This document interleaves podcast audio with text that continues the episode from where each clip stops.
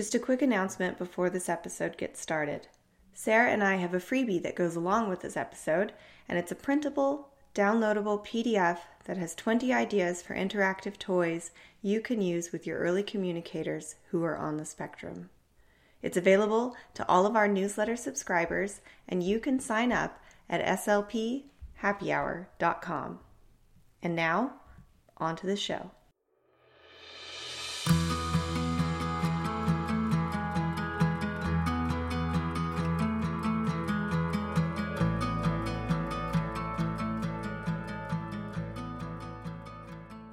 Welcome to SLP Happy Hour. We are a podcast for SLPs with big hearts who are looking for ways to improve the lives of ourselves and the humans we work with. Welcome and thank you for listening in. Let's learn together as we discuss tips and tricks, advice, easy lessons, and how to manage our work lives in a profession full of ups and downs. I'm Sarah. And I'm Sari. We've got an exciting bonus episode for you this month a quick and informative self care interview with one of our favorite SLPs. This episode, we've got a 10 minute in person interview with Bryony Rust. So let's make it happen. Welcome, Bryony. Thank you. It's lovely to be here in person. this is actually our very first ever in person interview, so that's kind of exciting. Mm-hmm. And uh, so we always start out with a lightning round of questions. We did give you forewarning. and these are just quick questions to say the first thing that, that pops into your head, and some of these might be a little silly. Okay. Okay. Go for so, it. So, if you could bring back any fashion trend, what would it be? Oh, maybe bell bottoms. Oh, you know, good choice, platforms. Good uh, what was your first car? And this will be interesting because I'm sure it was a British car. It was. So actually, my first car was a Vauxhall, um, and the head gasket went on that. Um, uh, we were we were given it. It was a parent donation, so we, we got the max out of that car. It was red it was kept us going. Now, did you name your first car? No, named our second car mm. in my uh, first job as a speech therapist. My team said you have to have a name for your car, especially because you're driving around the county on home visits. So that was named Noodle by my oh, teammate. That's perfect. That's great.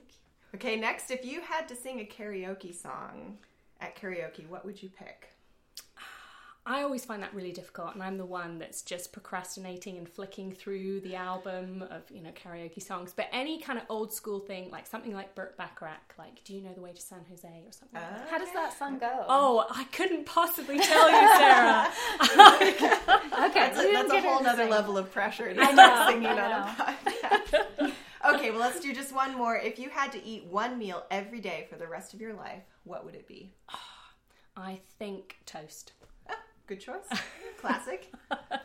if in doubt.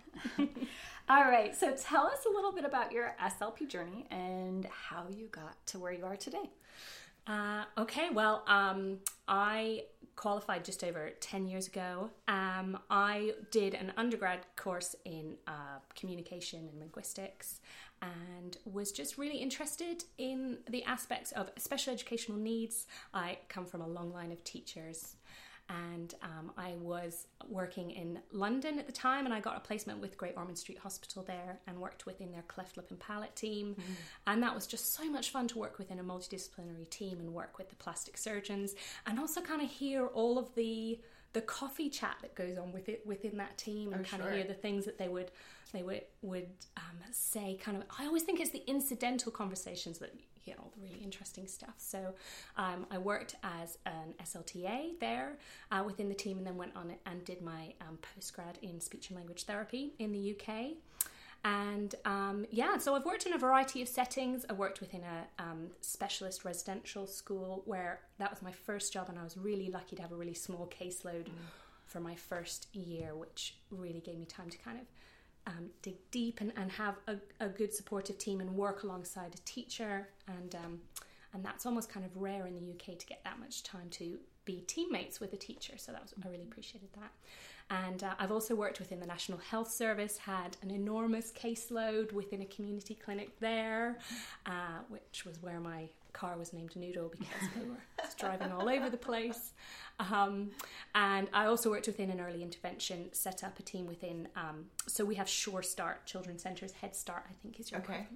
um, and loved being having the opportunity to work with families as a whole group and to start working with families when their children are you know six months old and up and i just love that love that so um, uh, after that job i went independent. So i've been an independent you know private practitioner for the last four years and that is yeah just a privilege to work with those families and have a bit more time with them That's great. And you really specialize in kind of what we would call like early intervention and like nonverbal autism. Yeah, absolutely. Yeah. So um, I work in a rural area, and so I have that kind of um, treat of having quite a varied caseload because of the area that I work in. And I do like that variety, it keeps me on my toes. But absolutely, my jam is working with those really young children and really working alongside the parents. There's a bit more of a partnership within that. And yeah, and um, non-verbal, pre-verbal, pre-ASD diagnosis, those kind of children. So often families come to me just at that point where they're saying, I don't even know if I if my child is too young for speech therapy and so they're just kind of starting out on what can be quite a big emotional journey. And um and so I have renewed respect for the element of kind of emotional support involved in our jobs as well. For both your client, the young child, and the parent as well, to walk them through that journey. Yeah, yeah, and I just think more and more so much of what we do is about listening to them and giving them the space to kind of uh, tell you what pace they're ready for. You know, we, we can often be quick to diagnose, and often parents need a little bit more time to just kind of come to terms with that and understand what that means. So I think you have to kind of hold their hands through that. Sure, different stages of readiness for information. Absolutely. Yeah. So, what's one project you're working on right now? Um, well, I guess my biggest project has been um, making videos this year. I have uh, started um, sharing information with parents in kind of short, bite sized videos on kind of everyday tips. Um, basically answering the frequently asked questions that I have heard over the years. And what I found now is I'm kind of building up a bank of answering those questions on video and now I get to share them with other families because often they have the same kind of questions. So my kind of my hope for 2019 is to get better at the kind of project of making videos and being helpful for families online. Being a resource for parents. Yeah, yeah.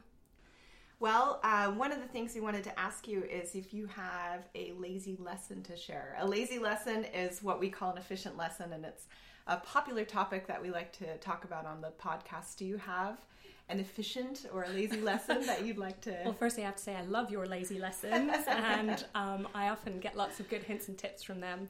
Um, where I work with very young children, so much of what I do is child led, or, or you know, sometimes led by the parent in terms of what they're coming to the appointment needing to kind of figure out together. So my lazy lessons tend to be like my go-to resources that I will take with me. And my favorite thing, especially for my nonverbal ASD or pre-diagnosis potentially autistic child, is bringing a bucket of super exciting sensory mm. stimulating toys. And my secret with that is to not give up control of the bucket. So I know that for those kind of children, the toys within my bucket, you know, the whiz pop, flashbang balloons, or whatever those things are, are going to be more fun than me. You know, they're they're often easier for those children to understand and to interact with than me. You know, humans are complicated and hard to figure out often, um, and so I hold on to that bucket so that I'm kind of inextricably linked to that that thing. And so, um, and it's hard because of course I want to just I don't want to get into a wrestling match with a child. So you got to balance it out depending on each child. But if I can present the idea that you know I'm exciting and worth paying attention to because with those very young children, attention is absolutely so much what we need to work on. And it's mm-hmm. really tempting for us to work on output and what kind of words they're using and how they're requesting. But there's so much that goes on before that, you know, those kind of hidden roots of communication, really.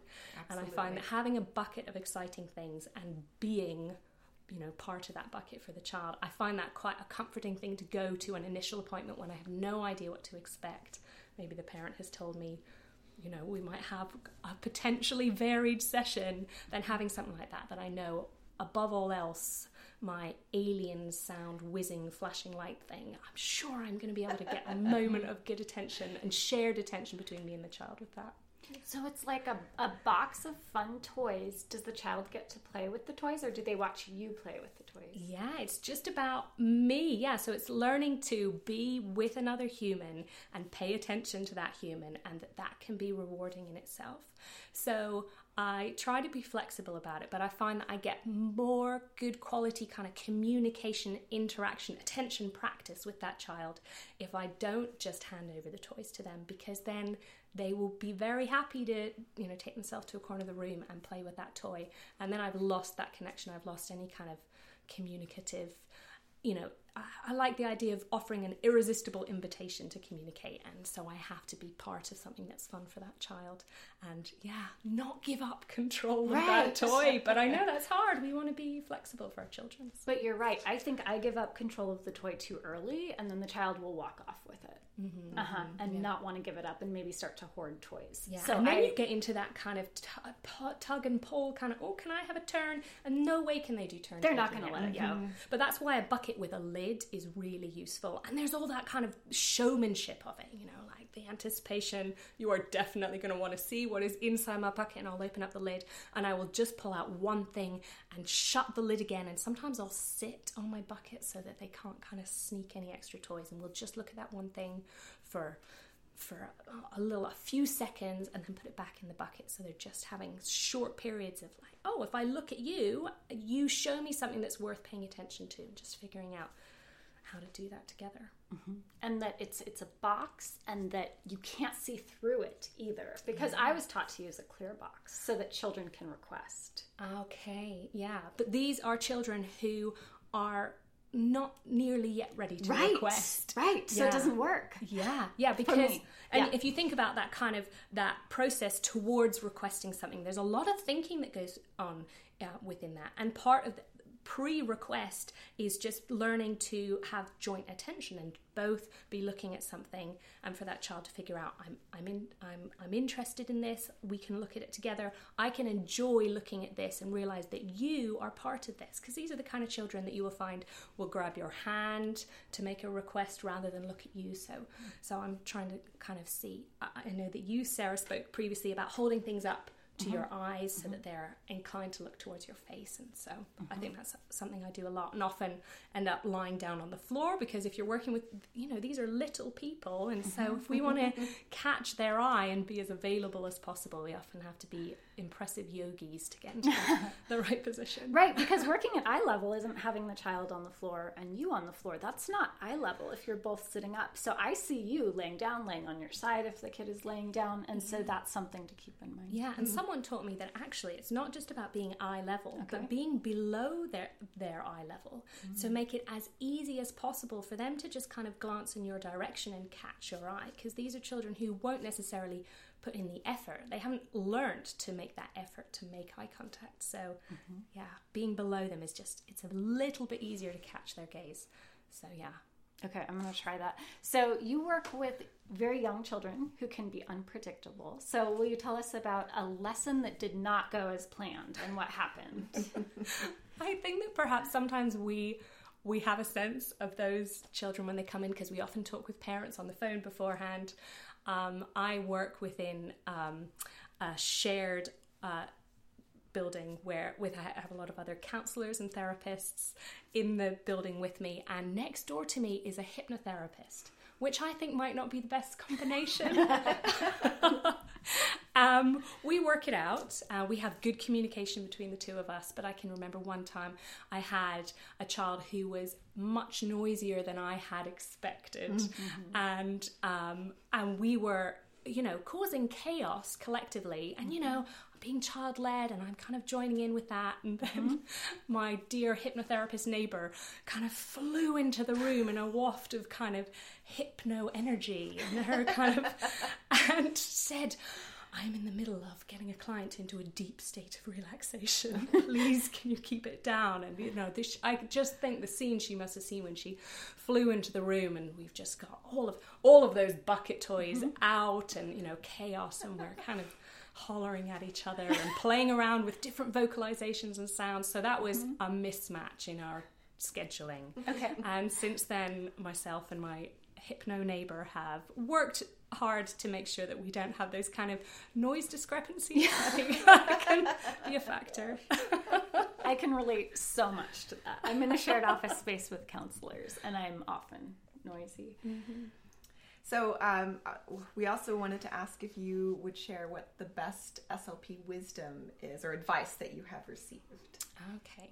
Uh, so, the best advice that I hold on to and still need reminding of all these years later was from my first clinical supervisor who said that there is an ebb and flow to our work. And I particularly like that as my business is Salt by the Sea, so any kind of oceanic reference suits me.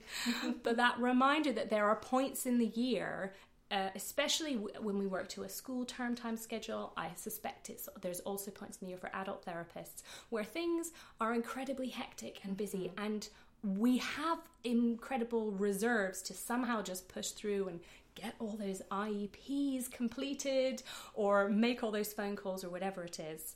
Um, but then we have to then give ourselves a little bit of space to rest when things are a bit uh, quieter. Because sometimes when things are quiet within a term time, I think, oh, I'm sure I have that nagging sense I should be doing something else. But actually, this is just that natural ebb and flow, and I need to go with the flow and allow myself that quieter time and not be worried about what else I should be doing. Or not grab another project or find more to dos. That's a real challenge. Can't even tell you how much I relate to everything you just said. I know, me too.